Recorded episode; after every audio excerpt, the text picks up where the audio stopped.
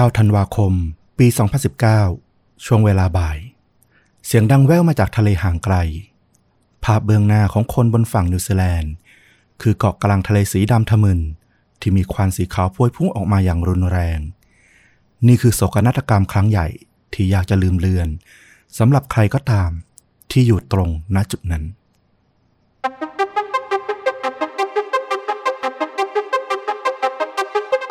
สวัสดีครับ สวัสดีครับ เรื่องจริงยิ่งกว่าหนังพอดแคสต์จากช่องชนดูดะนะครับผมอยู่กับต้อมครับ แล้วก็ฟลุกครับ กับหนึ่งเรื่องราวจริงสุดเข้มข้นจนถูกนำไปสร้างเป็นภาพยนตร์นะครับผม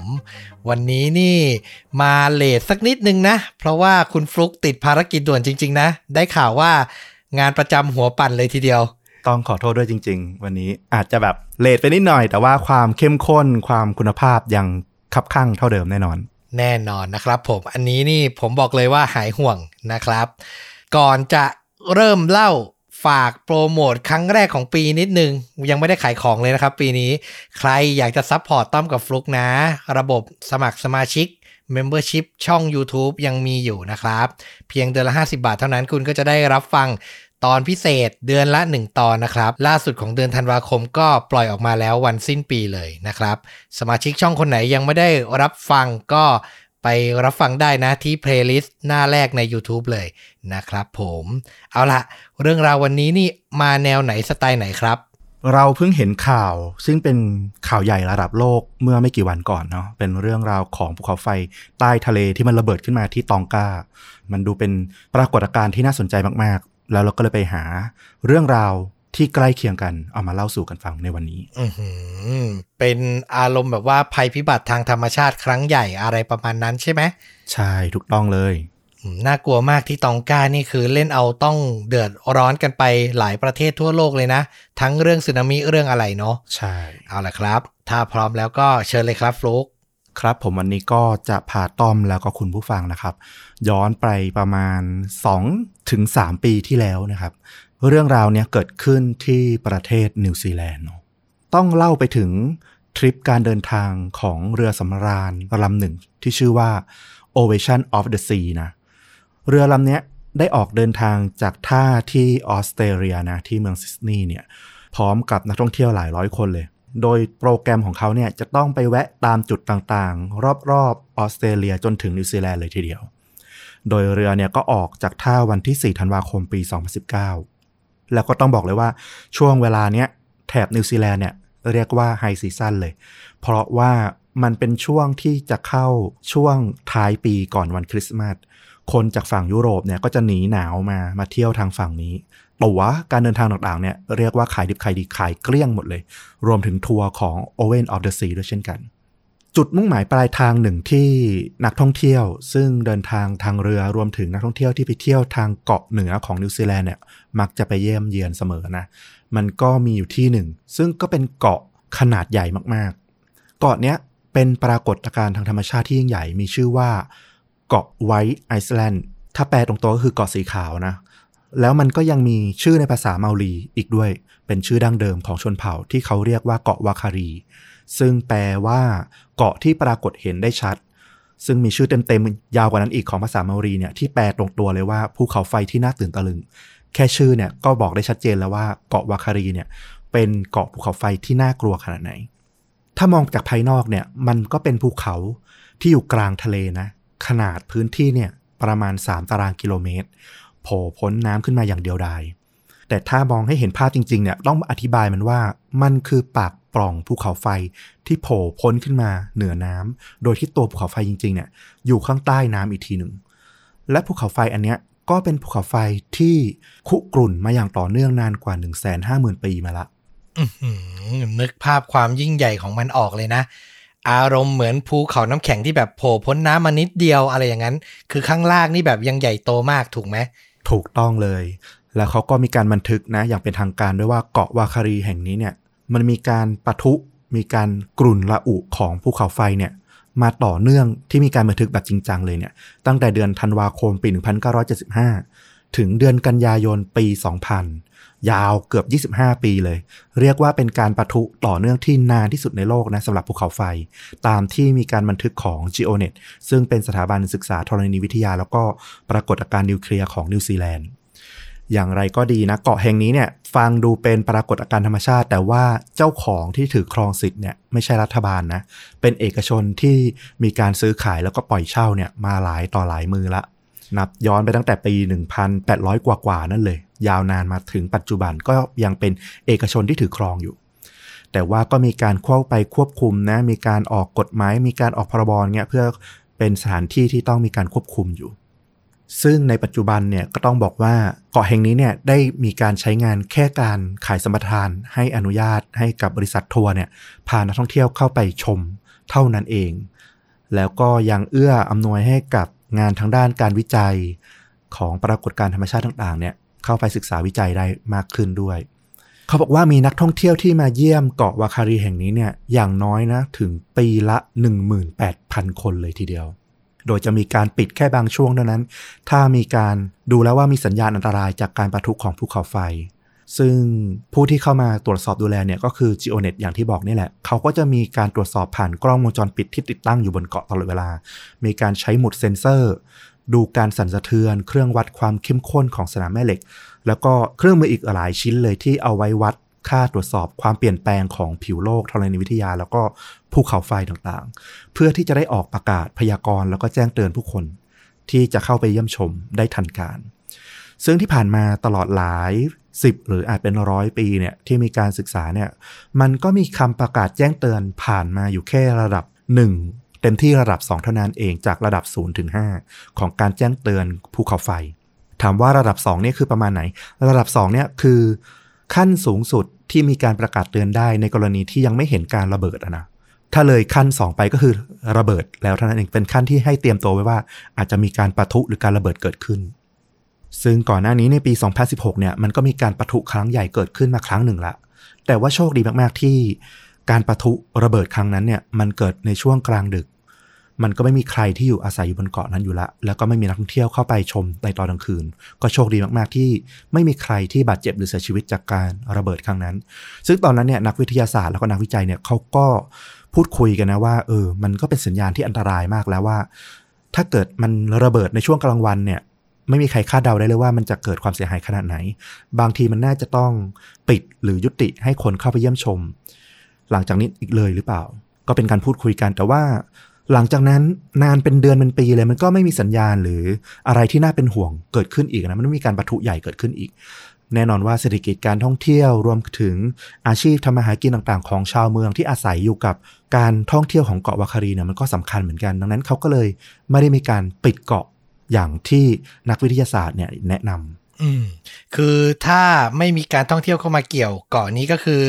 ค่อนข้างห่างไกลจากที่คนอาศัยอยู่ถูกไหม ถูกต้องห่างออกไปจากชายฝั่งเนี่ยไกลถึง 48 กิโลเมตร แต่มันก็ใหญ่ขนาดที่ว่ายืนอยู่บนชายฝั่งมองออกไปกลางทะเลก็ยังเห็นตัวเกาะนะใหญ่ขนาดนั้นเลยทีเดียวอืม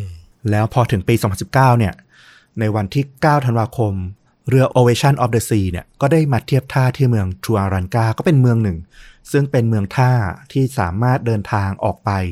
เพื่อไปเยี่ยมชมเกาะวาคารีได้ เรือสำราญก็มาเทียบท่าที่เกาะนี้เพื่อให้นักท่องเที่ยวเนี่ยลงไปเที่ยวในเมืองทูอารันกาแล้วก็หากใครสนใจเนี่ยก็สามารถไปเที่ยวตามโปรแกรมแนะนำของทัวร์ที่ซื้อมาแล้วได้ ซึ่งหนึ่งในนั้นก็คือการไปเยี่ยมชมเกาะวาคารีนี่แหละในวันที่ 24 พฤศจิกายนปี 2019 ก่อนหน้านั้น ไม่กี่วันเท่านั้นเอง เขาบอกว่ามันมีการเกิดแผ่นดินไหวนานถึงหนึ่งนาที แล้วก็มีศูนย์กลางการเกิดแผ่นดินไหวเนี่ยลึกลงไปใต้ทะเลห่างจากเกาะวาคารีไปทาง ตะวันออกเฉียงเหนือเนี่ยแค่ประมาณ 10 กิโลเมตรเท่านั้นเอง นักวิจัยนักวิทยาศาสตร์เขาก็บอกว่าเออมันก็ดูแบบ อาจจะมีส่งผลกระทบต่อตัวเกาะวาคารีที่มันยังคุกรุ่นอยู่ เขาก็เริ่มแบบจับจ้องให้ความสนใจเป็นพิเศษแล้วว่า เออ มันอาจจะเกิดการประทุใกล้ๆนี้เกิดขึ้น ในวันที่ 3 ธันวาคม ก็มีประกาศแจ้งเตือนภัยระดับ 2 ออกมาอีกครั้งหนึ่ง ซึ่งเว็บบอร์ดของเครือข่ายการท่องเที่ยวของเกาะวาคารีเนี่ยที่เขาใช้ชื่อว่า White Island Tour เนี่ยเขาก็ออกประกาศทางหน้าเว็บบอร์ดของเขาเลยว่า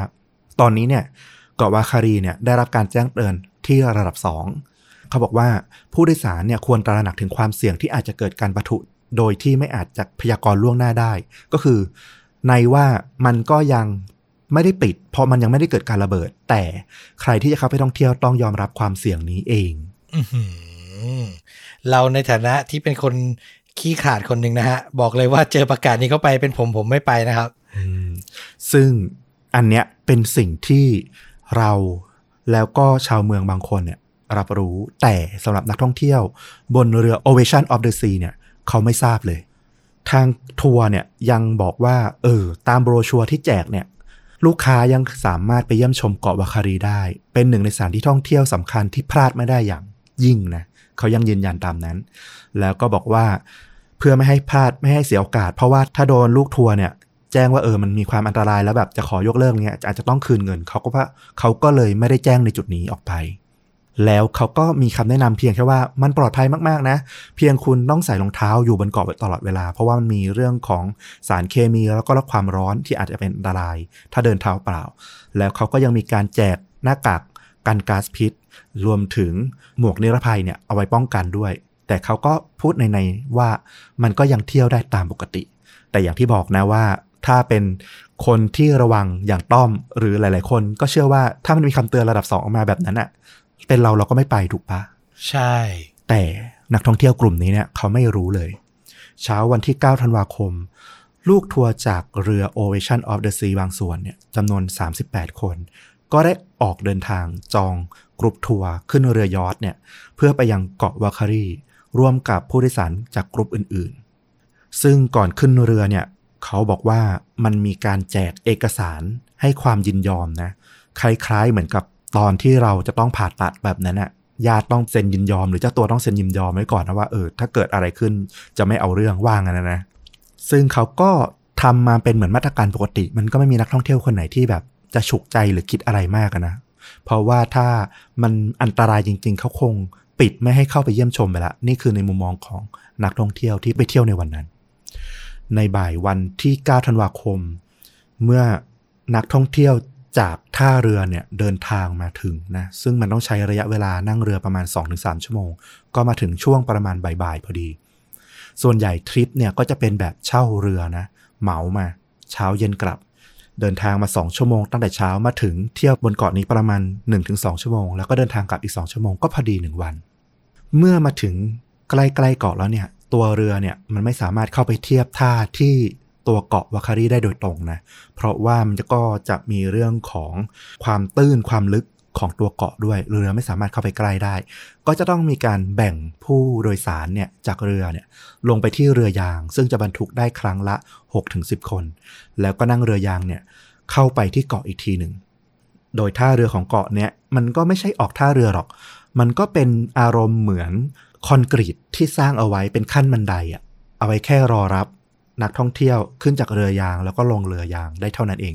รวมถึงมีรั้วราวจับเป็นเหล็กเล็ก ๆ เกาะอยู่เท่านั้นเอง คือสภาพเนี่ยถ้ามองเห็นเนี่ยบอกเลยว่าโอ้โหดูอันตรายนิดๆเหมือนกัน ไม่ได้ดูแบบเป็นอาคารอะไรมั่นคงเลย อืมประมาณบ่ายโมงเนี่ย เรือที่ชื่อว่าฟินิกก็เป็นเรือของนักท่องเที่ยวอีกกลุ่มหนึ่งเนี่ยเขามาถึงก่อน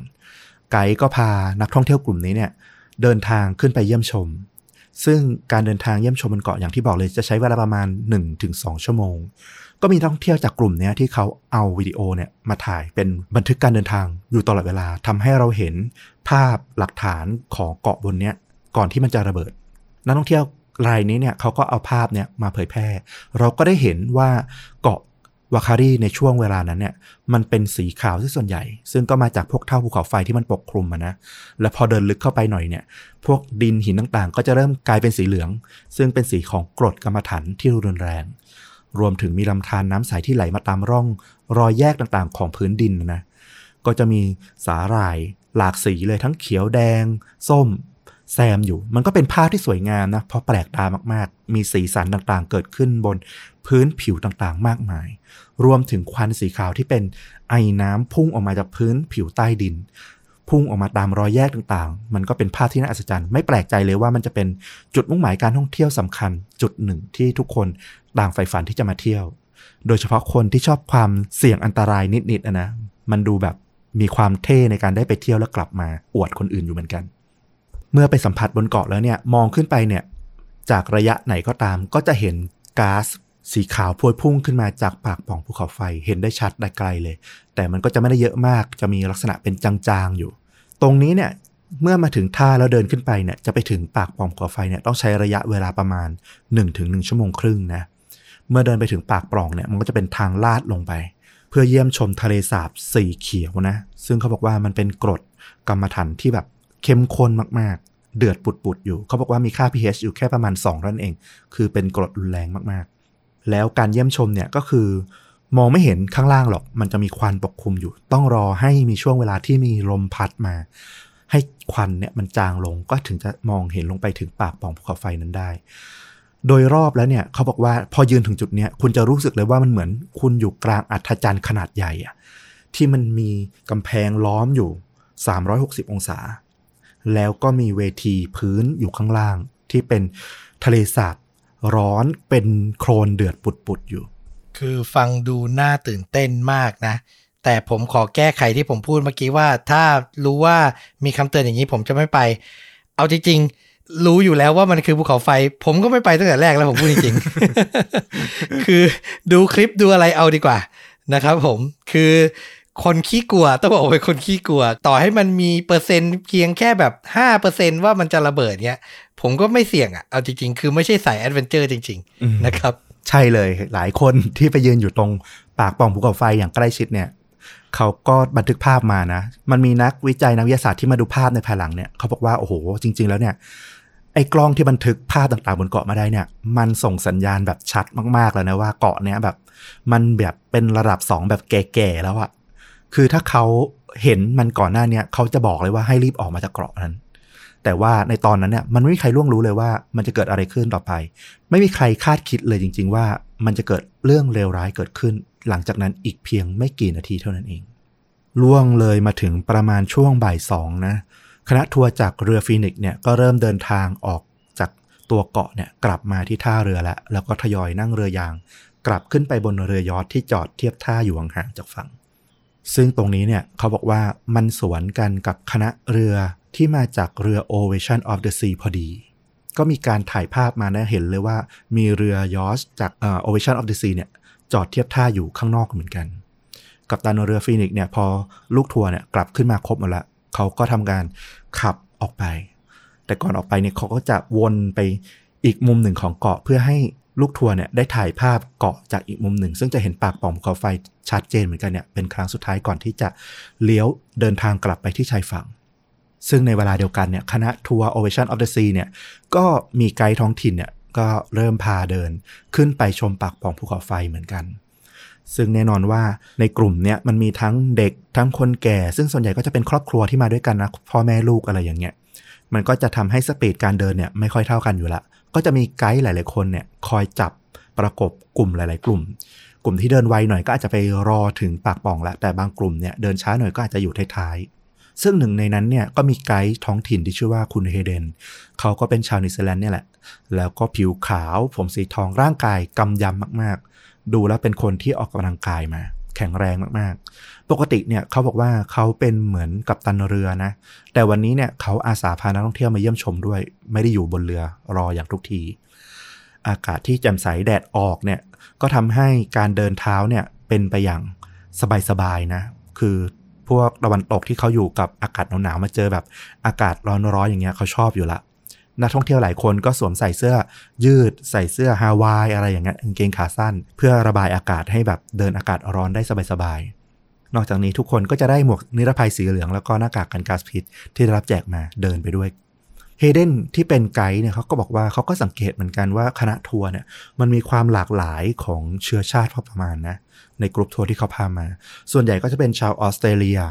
แล้วก็มีชาวเอเชียประมาณ 3 คน นอกนั้นก็จะเป็นชาวตะวันตกซะส่วนใหญ่ หลายครอบครัวก็อย่างที่บอกเลย มีทั้งพ่อแม่ลูก มีเด็ก มีวัยรุ่น มีคนสูงอายุแต่สุขภาพ ยังดีอยู่สามารถเดินได้คล่องแคล่วเนี่ยเป็นกลุ่มมา ไกด์แต่ละคนก็จะทราบขั้นตอนการปฏิบัติต่าง ๆ เป็นอย่างดีอยู่แล้ว เพราะว่าต้องมีการผ่านมาตรฐานต่างๆ ในการเตรียมพร้อมในกรณีที่มันเกิดเหตุการณ์ต่างๆ ในเรื่องของการปฐมพยาบาล หรือเตรียมรับมือเกี่ยวกับการปะทุต่างๆ ไกด์ผ่านการอบรมมาอย่างดีละแต่ก็ต้องบอกว่า แม้ว่าไกด์เนี่ยจะ นำพาเที่ยวแล้วก็จะอธิบายเรื่องของสิ่งที่ต้องระมัดระวังรวมถึงวิธีการพาเดินเที่ยวให้ปลอดภัยอยู่แล้วเนี่ย แต่ก็ตามธรรมชาติเลยต้อมคงนึกออกอะเวลาไปเที่ยวอะไรเงี้ย มันตื่นตาตื่นใจแล้วก็จะเดินแตกกระจายฮือกันเนี่ย ไม่ค่อยมีใครฟังหรอกว่าไกด์พูดอะไรบางที ซึ่งนี่มันก็รวมถึงข้อมูลวิธีการรับมือในเรื่องความปลอดภัยต่างๆ ด้วยเช่นกัน คือพูดง่ายๆ เหมือนเราขึ้นเครื่องบินแล้วมีวิดีโอสาธิตว่าเกิดเหตุการณ์ ฉุกเฉินต้องทำอะไรบ้างอะ่ะ คนที่เดินทางบ่อยๆก็ต้องพูดตรงๆว่าไม่ได้คอนเซนเทรตกันสักเท่าไหร่นะ ส่วนใหญ่เอาจริงอืม ใช่ถูกต้องเลย แล้วระหว่างนั้นเองเพียงชั่วอึดใจเดียวเท่านั้นเอง พื้นก็สั่นสะเทือน แล้วกลุ่มควันสีขาว รวมถึงสีดำก็แทรกตัวขึ้นมา ขนาดมาคือมาพุ่งขึ้นมาจากปากของภูเขาไฟ จนคนที่อยู่บนเกาะในตอนนั้นเนี่ย รู้สึกเหมือนกับว่ามันมีก้อนเมฆยักษ์ที่โถมทับลงมาจากฟากฟ้า พุ่งขึ้นไปบนฟ้าแล้วก็ล่วงทับลงมาทั้งก้อนเนี่ยใส่พวกเขา เฮเดนตะโกนขึ้นว่าวิ่งเร็วหนี นั่นเป็นเพียงเสียงสั้นๆ แต่ทุกคนรู้ในทันทีเลยว่าไม่สามารถจะหยุดอยู่กับที่ได้ละ ภาพจากกล้องของนักท่องเที่ยวในกลุ่มคนหนึ่งเนี่ยมีหลุดออกมา เป็นภาพที่เขาถ่ายน่าจะจากมือถือนะ เขาวิ่งหนีแทบตายเลย โดยที่ภาพหลังๆเนี่ยมันพอจะเห็นได้ว่ามันมีกลุ่ม คนเนี่ยชุลมุนวิ่งหนีตายตามกันมาข้างหลัง พร้อมกับภาพคลื่นของควันที่ม้วนตัวลงมาจากปากบ่องภูเขาไฟเนี่ยไล่กลืนภูเขาทั้งลูกลงมาเรื่อยๆ ตามทางลาด มันเหมือนกับสึนามิของก๊าซพิษอะที่ไหลท่วมทับลงมาเรื่อยๆอะค่อยๆ กลืนกินร่างของนักท่องเที่ยวทีละคนทีละคนไปอะมันเหมือนในหนังเลยนะอือคือนึกภาพตามแล้วแบบขนลุกอะ่ะคือขนลุกในที่นี้คือ นึกภาพคนที่เผชิญภัยธรรมชาติแบบจังๆอะนะอืมทั้งความตื่นตกใจ ทั้งการไม่รู้จะทำอย่างไร เพราะว่ามันไม่ใช่เหตุการณ์ที่แบบจะเจอจะเห็นกันได้บ่อยๆอะอะขนาดสึนามิก็ต้องพูดว่าถ้าเจอจริง ๆ ก็ยังไม่รู้จะทำยังไงเลยต่อให้เราเห็นบ่อยกว่าใช่ไหมแต่นี่ภูเขาไฟระเบิดอะจะมีสักกี่คนบนโลกนี้ที่ได้เห็นต่อหน้า อืมถูกต้องเลยอย่างที่ต้อมว่า แล้วคนที่อยู่ตรงนั้นเนี่ยเขาออกมาพูดในตอนหลังแล้วว่า ท้องฟ้ามันมืดมิดลงฉับพลันเลย ไม่ใช่ว่าแสงแดดมันหายไป ดวงอาทิตย์มันลงไปกระทันหันนะ แต่มวลขี้เถ้าแล้วก็ก้อนกลุ่มควันพิษต่างๆเนี่ยจำนวนมหาศาลเนี่ยมันบดบัง ทุกสิ่งทุกอย่างจนมืดมิดไปหมด ก้อนหินแล้วก็ก้อนดิน แล้วก็พวกลาวาหินหนืดต่างๆ ที่มันถูกดันพุ่งขึ้นมาจากใต้พื้นโลกเนี่ย มันลอยขึ้นไปบนฟ้าเนี่ยสูงถึง 3 กิโลเมตรครึ่งนะแล้วก็ร่วงหล่นลงมา ราวกับหาฝนที่เป็นหินนะต้องบอกเลยว่าก้อนหินที่ร่วงลงมาจากความสูงขนาดนั้นน่ะ นึกภาพเลยว่ามันไม่ต่างจากพวก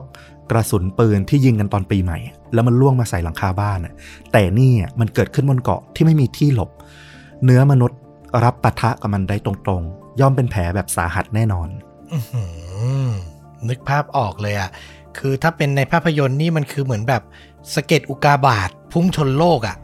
ถูกต้องเลย ตอนนี้เนี่ยบนเรือฟีนิกซ์ที่แล่นออกไปก่อนแล้วเนี่ย ผู้คนแตกตื่นกับภาพตรงหน้า หลายคนเอากล้องคว้ามาถ่ายนะ ซึ่งต้องบอกว่าหลักฐานการประทุการระเบิดที่ใกล้ชิดที่สุดเนี่ยก็ได้มาจากกล้องของนักท่องเที่ยวที่อยู่บนเรือฟีนิกซ์นี่แหละ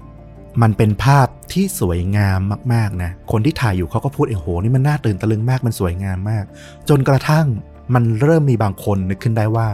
เฮ้ย มันมีคนเกือบร้อยคนนะที่อยู่บนเกาะในตอนนี้เนี่ย ภาพที่สวยงามตรงหน้าของพวกเขาตอนนี้เนี่ยมันกลายเป็นนรกบนดินสำหรับใครบางคนแน่นอน กัปตันเรือฟีนิกซ์เนี่ยวกเรือกลับเข้าไปที่ท่าเรือของเกาะวาคารีทันทีนะ เพราะตอนนี้เขารู้แล้วว่าเรือของเขาเนี่ยต้องเปลี่ยนมาเป็นภารกิจกู้ภัยฉุกเฉิน อย่างแน่นอนละ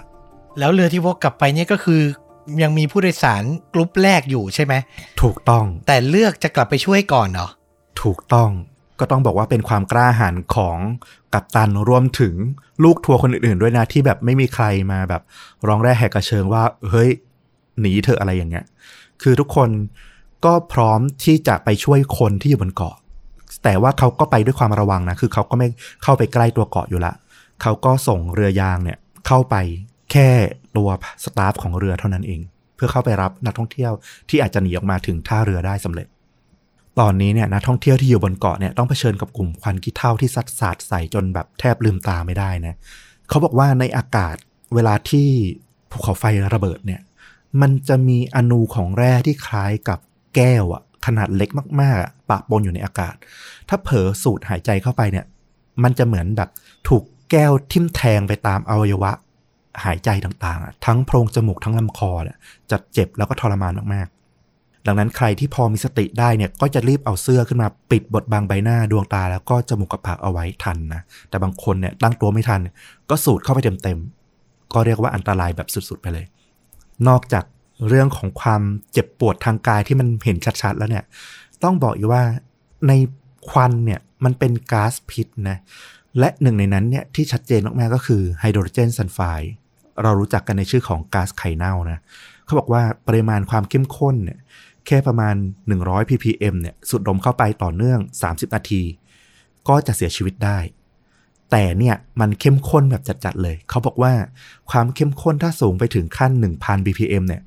สูดดมเข้าไปเผลอสูดดมเข้าไปตรงๆเนี่ยแค่ 2-3 วิเท่านั้นเนี่ยเสียชีวิตได้ทันทีเลย เพราะว่าก๊าซตัวนี้เนี่ยมันก็จะเข้าไปบล็อกออกซิเจนทำให้สมองเนี่ยขาดอากาศหายใจ แล้วก็จะหมดสติแล้วก็เสียชีวิตในที่สุด ไกด์หลายคนเขาก็รู้แนวทางการเอาชีวิตรอดอยู่แล้วเนาะเพราะว่าเขาฝึกมาพวกนี้ เขาก็รู้แหละว่านักท่องเที่ยวหลายๆคนเนี่ยน่าจะไม่มีประสบการณ์ตรงนี้แน่นอน แล้วก็ไม่ได้เตรียมใจเอาไว้ พวกเขาก็พยายามวิ่งเข้าไป ผ่านความมืดของพวกกลุ่มควันเนี่ยเพื่อไปหาลูกทัวร์ของเขาแต่ละคน รวมถึงเฮเดนด้วยเฮเดนทราบดีเขาวิ่งเข้าไปหา พยายามหาลูกทัวร์แต่ละคนเนี่ยแล้วก็จับเพื่อเอามาอยู่กลุ่มก้อนเดียวกัน แล้วก็หลบอยู่หลังกำแพงหิน พื่อให้สามารถหลบพวกก้อนหินที่ร่วงลงมารวมถึงพวกอันตรายต่างๆ ที่มันอาจจะสัดสาดเข้ามาจากแรงปะทะระเบิดที่เกิดขึ้นนะเขาเอาน้ำเปล่าเนี่ยมาล้างขี้เถ้าตามใบหน้าต่างๆ แล้วก็ให้ดื่มกินนะเพื่อให้แบบช่วยให้การหายใจเนี่ยมันดีขึ้น รวมถึงหลายๆคนเนี่ยก็มีบาดแผลจากความร้อนที่มันแผดเผานะจากแรงปะทะที่มันออกมาเนี่ยจำนวนมหาศาลก็ต้องได้รับการปฐมพยาบาลที่เร่งด่วน เด็กผู้หญิงคนหนึ่งอายุ 25 ปีชื่อว่าสเตฟานีโบรวิดเนี่ย ก็เป็นนักท่องเที่ยวที่มากับคุณพ่อแล้วก็น้องสาวของเธอวัย 21 ปี ที่ชื่อว่าคริสตันนะคุณพ่อของเธอชื่อว่าคุณพอลทั้ง 3 คนมาเที่ยวด้วยกันโดยที่คุณแม่เนี่ยชื่อมารีเนี่ยก็อยู่ที่บนเรือสำราญบนฝั่งไม่ได้มาด้วยกัน ในขณะที่เกิดการระเบิดเนี่ยเธอบอกว่าเธออยู่กับคุณพ่อแล้วก็น้องสาวรวมถึงลูกทัวร์คนอื่นๆเนี่ยอีกประมาณ 21 คน ทั้งหมดอยู่ตรงบริเวณปากปล่องภูเขาไฟห่างมาเพียง 140 เมตรเท่านั้นเอง ใกล้สุดอืมคือเป็นกรุ๊ปที่เดินเร็วอะไปถึงปากป่องเร็วว่างั้นเถอะๆใช่ถูกต้อง จริง ๆ เธอบอกว่าตอนนั้นเนี่ยทั้ง 3 คนคือครอบครัวเธอเนี่ยกำลังเริ่มเดินกลับมาแล้วนะ คือถ่ายรูปเสร็จแล้วกำลังจะเดินกลับมาที่ท่าเรือ แต่ว่าไม่ทันการ มันเกิด ระเบิดขึ้นก่อน แรงระเบิดเนี่ยพัดตัวเธอจนล้มกลิ้งไปตามพื้นนะ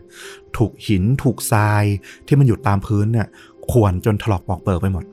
กลุ่มควันเนี่ยยังห้อมล้อมพวกเธอนานถึง2ถึง3นาที อาจจะมองว่าสั้นๆนะแต่2-3นาทีที่คุณหายใจไม่ได้และถูกอะไรก็ไม่รู้ซัดใส่ตัวตลอดเวลาอย่างเจ็บปวดเนี่ยมันคือความทรมานแบบ นานเป็นนับชั่วโมงเลยก็ว่าได้สำหรับคนที่เจออยู่อะอืม นักท่องเที่ยวเนี่ยร้องคร่ำครวญทรมานกันแบบอย่างเสียสติเลยนะ สเตฟานีบอกว่าบางคนเนี่ยร้องออกมาขอความช่วยเหลือจากใครก็ตาม ใครก็ได้ช่วยเหลือด้วย สเตฟานีเนี่ยบอกว่าเธอเนี่ยมีสติ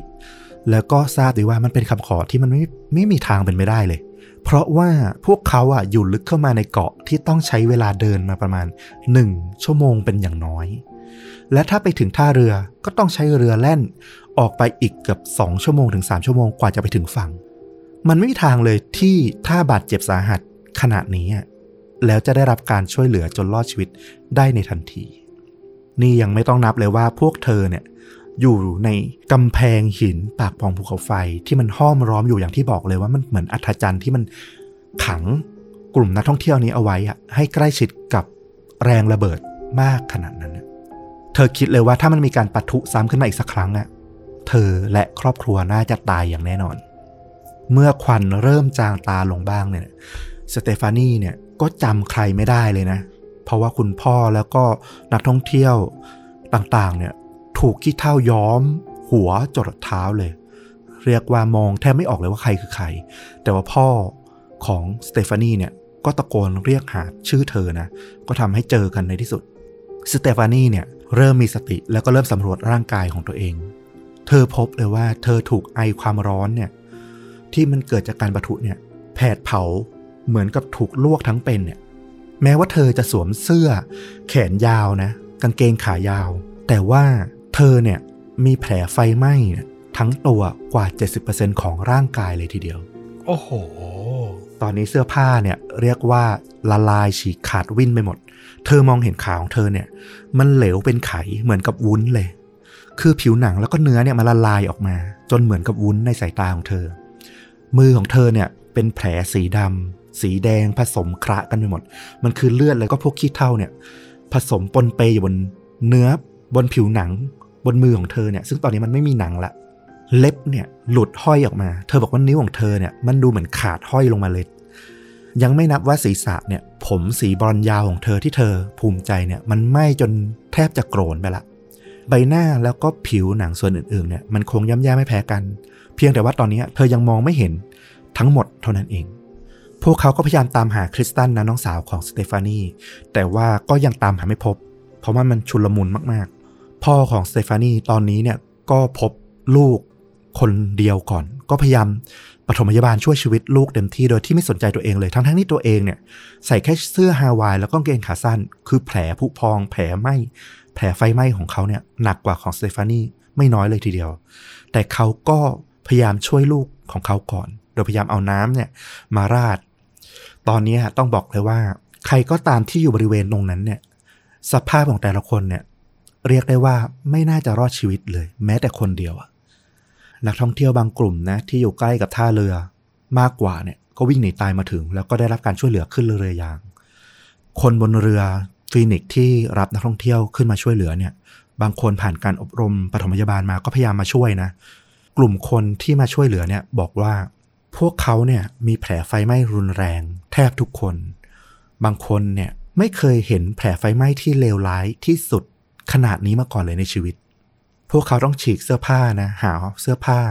ต่างๆ เนี่ยเอามาปิดบาดแผล ซึ่งตอนนี้มันไม่มีผิวหนังคลุมแล้ว ดังนั้นต้องเอาเสื้อผ้าเนี่ยมาคลุมไว้ให้ก่อนเพื่อปกป้องความบาดเจ็บที่มันจะเพิ่มขึ้น แล้วก็เอาน้ำเนี่ยราดใส่ลงไปเพื่อบรรเทาความแสบร้อน บางคนเนี่ยขี้เท่าเข้าไปอุดตัน ในจมูกในปาก คนที่ช่วยเหลือเนี่ยต้องเอานิ้วล้วงเข้าไปในลำคอนะในจมูกเนี่ยเพื่อดึงพวกขี้เท่าเนี่ยออกมาเพื่อให้สามารถหายใจได้ ร่างกายของบางคนเนี่ยตอนนี้เปลี่ยนจากสีแดง สีชมพูจากแผลไฟไหม้เนี่ยกลายเป็นสีม่วงคล้ำอย่างชัดเจน แม้ว่าเรือเนี่ยฟินิกซ์จะเริ่มวกกลับวิ่งกลับไปที่ชายฝั่งนะเพื่อช่วยเหลือ แต่ว่ามันก็ไม่เพียงพอสำหรับบางคนที่อาการหนักมากๆ ผู้ที่ไปช่วยปฐมพยาบาลบางคนเนี่ยก็ทำได้แต่เพียงโอบกอดนะ เพราะว่าคนที่ไม่มีผิวหนังเนี่ย เขาจะแสบร้อนแล้วก็รู้สึกหนาว แล้วก็การอบกอดสำหรับบางคนเนี่ย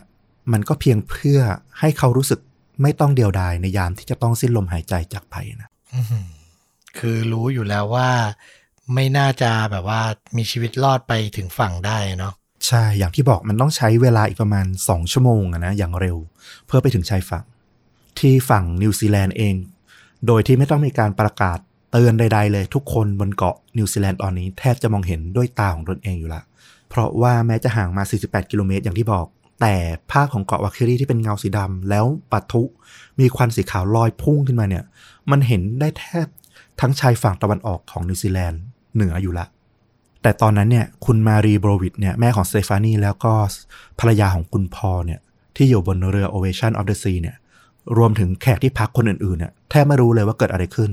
จนกระทั่งญาติที่อยู่ที่ออสเตรเลียเนี่ยเห็นข่าวทางโทรทัศน์แล้วก็โทรมาสอบถามว่า เออ อยู่ใกล้กับภูเขาไฟระเบิดหรือเปล่า เป็นอะไรหรือเปล่าปลอดภัยหรือเปล่า ซึ่งตอนนี้มารีก็ได้แต่ภาวนานะว่า เออ เย็นนี้ขอให้เธอเนี่ยได้พบกับสามีแล้วก็ลูกสาวทั้งสองคนอีกครั้งเถอะ หน่วยกู้ภัยเนี่ยเตรียมตัวออกไปเพื่อทำการช่วยเหลือทันทีนะ เรือเร็วเนี่ยก็ต้องใช้เวลาเป็นชั่วโมงกว่าจะไปถึงตอนนี้เองที่นักบินเฮลิคอปเตอร์เอกชนเนี่ยเป็นกลุ่มที่ไหวตัวรวดเร็วที่สุด พวกเขาไม่รอให้มีคำขอร้องจากทางการหรือจากใครเลย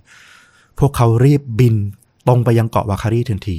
เพราะเนี่ยเป็นวิธีการเดินทางไปถึงเกาะนั้นนะที่ไวที่สุดละ ฟังดูเหมือนจะเป็นเรื่องง่าย ๆ นะ แต่ถ้าว่าจริง ๆ แล้วเนี่ยมันเต็มไปด้วยความเสี่ยงอันตรายร้ายแรงเหมือนกัน เพราะไม่มีใครรู้เลยว่ามันจะเกิดการปะทุซ้ำขึ้นมาอีกครั้ง อีกหรือเปล่า หรือตอนไหนเวลาไหน การบินเข้าไปใกล้ๆเนี่ยในช่วงที่มีความเสี่ยงขนาดเนี้ยมันก็เป็นความเสี่ยงต่อชีวิตของนักบินเองด้วยอยู่ละนอกจากนี้เนี่ยในอากาศที่มันมีขี้เถ้าปะปนอยู่จำนวนมากเนี่ย มันก็ยังมีความเสี่ยงที่เครื่องยนต์น่ะจะหยุดการทำงานไปเองด้วย ดังนั้นก็เสี่ยงทั้งแรงระเบิด แล้วก็เสี่ยงทั้งที่เครื่องจะตก พวกเขาเนี่ยต้องรีบแข่งกับเวลานะ เพราะทุกนาทีมีค่าสำหรับคนที่ยังรอดชีวิตอยู่ แต่ในขณะเดียวกันมันก็ต้องระวังมากเหมือนกัน ให้พวกเขาเนี่ยไม่กลายเป็นผู้ที่ประสบภัยหรือเสียชีวิตเสียเอง มีเฮลิคอปเตอร์จำนวน3ลำ พร้อมนักบิน6คนนะที่เป็นกลุ่มแรกที่ไปถึงเลย พวกเขาเนี่ยดูสถานการณ์จากบนฟ้าอยู่ประมาณหนึ่งเลยกว่าที่จะตัดสินใจลงไปที่เกาะได้ พวกเขามองเห็นร่างของนักท่องเที่ยวจำนวนมากเลยจากปากป่องภูเขาไฟในขณะที่บินอยู่ และพอลงจอดสำเร็จเนี่ย พวกเขาก็ไม่รอช้านะ รีบวิ่งออกไปตามเส้นทางที่จะตรงไปยังปากปล่องภูเขาไฟทันที ระหว่างทางเนี่ยเขาพบร่างของคนเนี่ยหลายคนเลย แต่ตอนนี้เนี่ยเขาก็พยายามมองหาแค่คนที่รอดชีวิตเท่านั้น เพราะว่ามันยังมีโอกาสในการช่วยเหลือ มันก็ดูเปล่าประโยชน์ไปในการที่จะไปเก็บร่างของผู้เสียชีวิตก่อน ตอนนี้เขาก็มองหาแต่คนที่ยังรอดชีวิต แล้วก็พยายามประคองร่างเหล่านี้เนี่ยกลับมายังจุดจอดเฮลิคอปเตอร์ เพื่อพาไปส่งยังชายฝั่ง ระหว่างทางเนี่ยนักบินคนหนึ่งได้พบร่างของคุณเฮเดนนะซึ่งเป็นไกด์ท่องเที่ยวที่เราเล่าไปตอนแรกเนี่ยเขาบอกว่าจริง ๆ คุณเฮเดนเนี่ยน่าจะเอาตัวรอดได้นะ จากประสบการณ์แล้วก็ทักษะที่อบรมมา แต่ดูจากทิศทางที่พบร่างเขาเนี่ยคุณเฮเดนน่าจะเลือกวิ่งสวนขึ้นไปเพื่อช่วยเหลือคนอื่นๆ ที่ยังรอดชีวิตอยู่ทำให้เขาเนี่ยอาจจะขาดอากาศหายใจตายไปในที่สุด หลังจากที่วิ่งไปรวบรวม ลูกโทของเขาแต่ละคนเนี่ยมารวมกันได้สำเร็จ ในตอนนี้เนี่ย นักบินเนี่ยสามารถพาผู้ที่รอดชีวิตเนี่ยกลับมาถึงเฮลิคอปเตอร์ แล้วก็บินออกไปได้เนี่ยจำนวน 12 คนด้วยกัน หนึ่งในนั้นเนี่ยก็คือสเตฟานีซึ่งนักบินเนี่ยเขาก็บอกว่าคุณพ่อของสเตฟานีเนี่ยคุณพ่อเนี่ยเขาตะโกนอยู่ตลอดเวลาเลยว่าให้ลูกผมไปก่อน ให้ลูกผมไปก่อน ไม่เป็นไรไม่ต้องห่วงผม ให้ลูกผมไปก่อนทั้งทั้งที่ตัวเขาเองเนี่ยก็บาดเจ็บไม่น้อยเลยเหมือนกันสเตฟานีได้รับการช่วยเหลือไปส่งถึงฝั่งสำเร็จนะแล้วก็ถูกพาไปส่งที่โรงพยาบาลในที่สุด ตอนนี้เนี่ยนักบินพอมาส่งถึงฝั่งเรียบร้อย ก็เตรียมจะบินกลับเพื่อไปช่วยคนที่เหลือนะ รวมถึงพาร่างของผู้เสียชีวิต ที่เขาพบแล้วก็รวบรวมเอาไว้ใกล้ ๆ กันได้ 8 ร่างเนี่ย กลับมายังชายฝั่ง แต่ทว่าหน่วยงานความปลอดภัยของนิวซีแลนด์ตอนนี้ก็ได้เข้ามาควบคุมแล้วก็ขัดขวาง บอกว่ามันอันตรายเกินไปแล้ว ไม่อนุญาตให้ใครทั้งสิ้นกลับไปที่เกาะวาคารีอีก และนั่นก็เหมือนเป็นการตัดสินใจที่ดูรอบคอบนะ แต่ก็อาจจะผิดพลาดไปพร้อม ๆ กัน พราะหลังจากนั้นเนี่ยก็ไม่มีพบรายงานการปะทุครั้งใหญ่เกิดขึ้นอีก เวลาล่วงมาถึงช่วงเย็นคือ 18นาฬิกา35นาทีสื่อต่างๆ ก็เริ่มออกข่าว แล้วก็ยืนยันว่ามีพบผู้เสียชีวิตเบื้องต้น รวมถึงผู้สูญหายเนี่ยไปอีกจำนวนหลายรายเลยทีเดียว วันรุ่งขึ้นก็มีความชัดเจนออกมามากขึ้นนะว่า ในขณะที่มีการระเบิดบนเกาะเนี่ยมีผู้คนที่อยู่บนเกาะนั้นนะจำนวน 47 คน เป็นชาวออสเตรเลีย 24 คน อเมริกัน 9 คน นิวซีแลนด์5คน เยอรมัน 4 คน อังกฤษ 2 คน จีน 2 คน แล้วก็มาเลเซียอีก 1 คน มีผู้เสียชีวิตที่พบทันทีเนี่ยจำนวน 5 คนด้วยกัน แล้วก็บาดเจ็บอีกประมาณ 34 คนที่ได้รับการช่วยเหลือ รวมถึงมีอีก 8 คนที่สูญหายไป แล้วก็สันนิษฐานเบื้องต้นว่า น่าจะเสียชีวิตนั่นแหละ หลังจากนั้นไม่กี่วันนะ ก็เกิดพายุใหญ่ขึ้นในบริเวณมหาสมุทร ทำให้การค้นหาเนี่ยต้องเลื่อนออกไปถึง 2 วัน และกว่าที่ทีมค้นหาจะกลับไปที่เกาะได้อีกครั้งเนี่ยร่างของผู้เสียชีวิตจากทั้งหมด 8 คนเนี่ยที่พบอะ่ะก็สูญหายไป 2 คนด้วยกัน คาดเดาว่าน่าจะถูกสายน้ำเนี่ยรวมถึงพายุเนี่ยพัดพาลงทะเลไปละ ซึ่งหนึ่งในร่างที่หายไปเนี่ยก็คือร่างของคุณเฮเดนด้วยเช่นกัน ยอดของผู้เสียชีวิตเนี่ยก็ไม่ได้หยุดลงแค่นั้นนะหลังจากนั้นเนี่ยก็มีผู้ที่เสียชีวิตเพิ่มเติมจากที่โรงพยาบาล รวมถึงคุณพอพ่อของสติฟานีที่พยายามอดทนสู้กับบาดแผลต่างๆเนี่ยมานานกว่าหนึ่งเดือน ในที่สุดก็เสียชีวิต ตามคริสตัน ลูกสาวแล้วก็น้องสาวของสเตฟานีไปในที่สุดสเตฟานีเองก็ต้องกลับมาสู้ชีวิตแบบเต็มที่เหมือนกันนะ เพราะเธอถูกแผลไฟไหม้เนี่ย 70%ของร่าง เรียกว่าผิวหนังเนื้อเนี่ยมันหลอมรวมกันกลายเป็นผังผืด ยึดตึงไปหมดทำให้เดิน เหินเนี่ยไม่สามารถทำได้ ก็ต้องใช้การกายภาพบำบัดรวมถึงการผ่าตัด เพื่อเอาผิวหนังจากผู้บริจาคเนี่ยจากทั้งฝั่งอเมริกาแล้วก็ออสเตรเลียเนี่ยที่ส่งมาให้ที่นิวซีแลนด์เนี่ยเอามาเพื่อปะผิวหนังในส่วนต่างๆที่มันหายไปเนี่ยจนรอดชีวิตมาได้ แต่กระนั้นเองเนี่ยเธอก็ต้องกายภาพบำบัดอีกนานหลายเดือนเลยรวมถึงต้องใช้คล้ายๆโม่งนะเป็นแมสเนี่ยสวมทับบริเวณใบหน้าเนี่ยรวมทั้งศีรษะเนี่ยไปตลอด อันนี้ที่ต้องสวมนี่คือแบบเพื่อป้องกัน การติดเชื้อการโดนอะไรอย่างนี้ใช่ปะใช่ถูกต้องเลย ก็เป็นส่วนของผิวหนังที่มันยังแบบอ่อนบางมากๆอะนะก็ยังต้องมีการสวมบังเอาไว้ก่อนและอีกหนึ่งอย่างก็คือ ช่วยรัดเพื่อให้ตัวกล้ามเนื้อแล้วก็ผิวหนังเนี่ยมันกระชับแน่น รอให้มันสมานให้เต็มที่อืมสรุปแล้วเนี่ย หลังเหตุการณ์คลี่คลายทั้งหมดแล้วเนี่ย ก็สรุปมาว่ามีผู้เสียชีวิตทั้งหมด 22 รายด้วยกัน ในนี้เนี่ยเป็นผู้สูญหายที่ไม่พบศพเลยเนี่ยสองราย อย่างที่เล่าไป แล้วก็มีผู้บาดเจ็บเนี่ยรวมละ 25 รายที่รอดชีวิตมาได้ แต่ก็สาหัสอย่างที่เล่า หลายๆคนเนี่ย